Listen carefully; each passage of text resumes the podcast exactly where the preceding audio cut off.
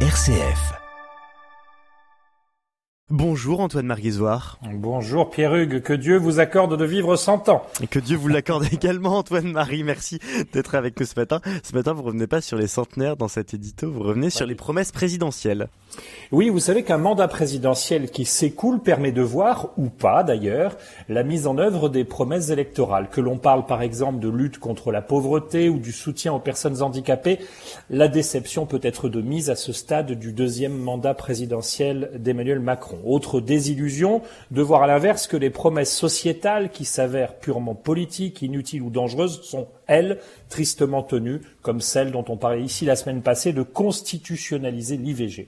Et puis souvenez-vous, lors de sa première campagne électorale, Emmanuel Macron s'était retrouvé devant le château de Villers-Cotterêts, c'est dans l'Aisne, château fermé au public menaçant de s'effondrer. L'histoire nous dit que c'est dans ce joyau de la Renaissance que François Ier signa en 1539 l'ordonnance imposant le français dans les textes juridiques. Alors, en mars 2017, Emmanuel Macron promet, s'il est élu, de transformer le château en lieu de promotion du français.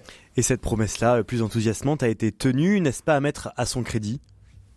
Ah bah oui, tout à fait. Le président de la République a redit la semaine passée, en inaugurant cette cité internationale de la langue française, que notre langue commune bâtit l'unité de la nation. Quel est, a-t-il dit, son ciment dans les moments difficiles? Il faut alors, selon moi, des efforts supplémentaires pour sceller cette unité alors que nous luttons difficilement, y compris dans les colonnes de nos journaux et sur votre, antenne, j'en doute pas, contre la pelletée d'anglicismes glissés dans la vie de tous les jours, dont ceux que cautionnent d'ailleurs les ministères.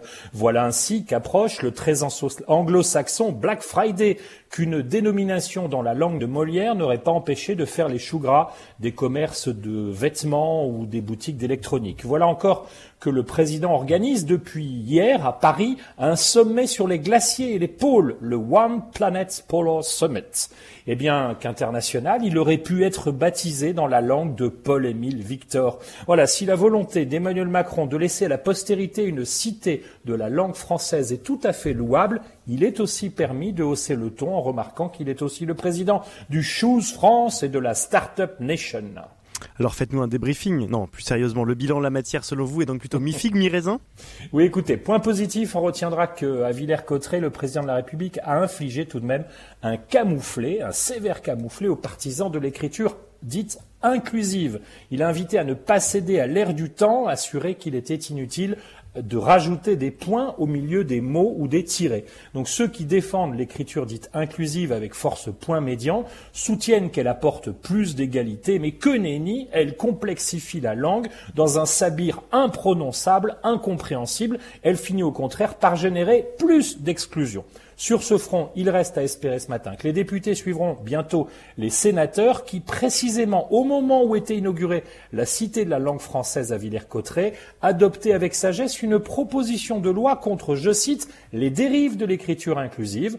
Ne maltraitons pas, s'il vous plaît, notre belle langue commune, facteur d'unité, mais laissons-la évoluer naturellement, s'enrichir, comme elle le fait depuis toujours sur les cinq continents où elle est parlée par, excusez du peu, au moins 320 millions de personnes.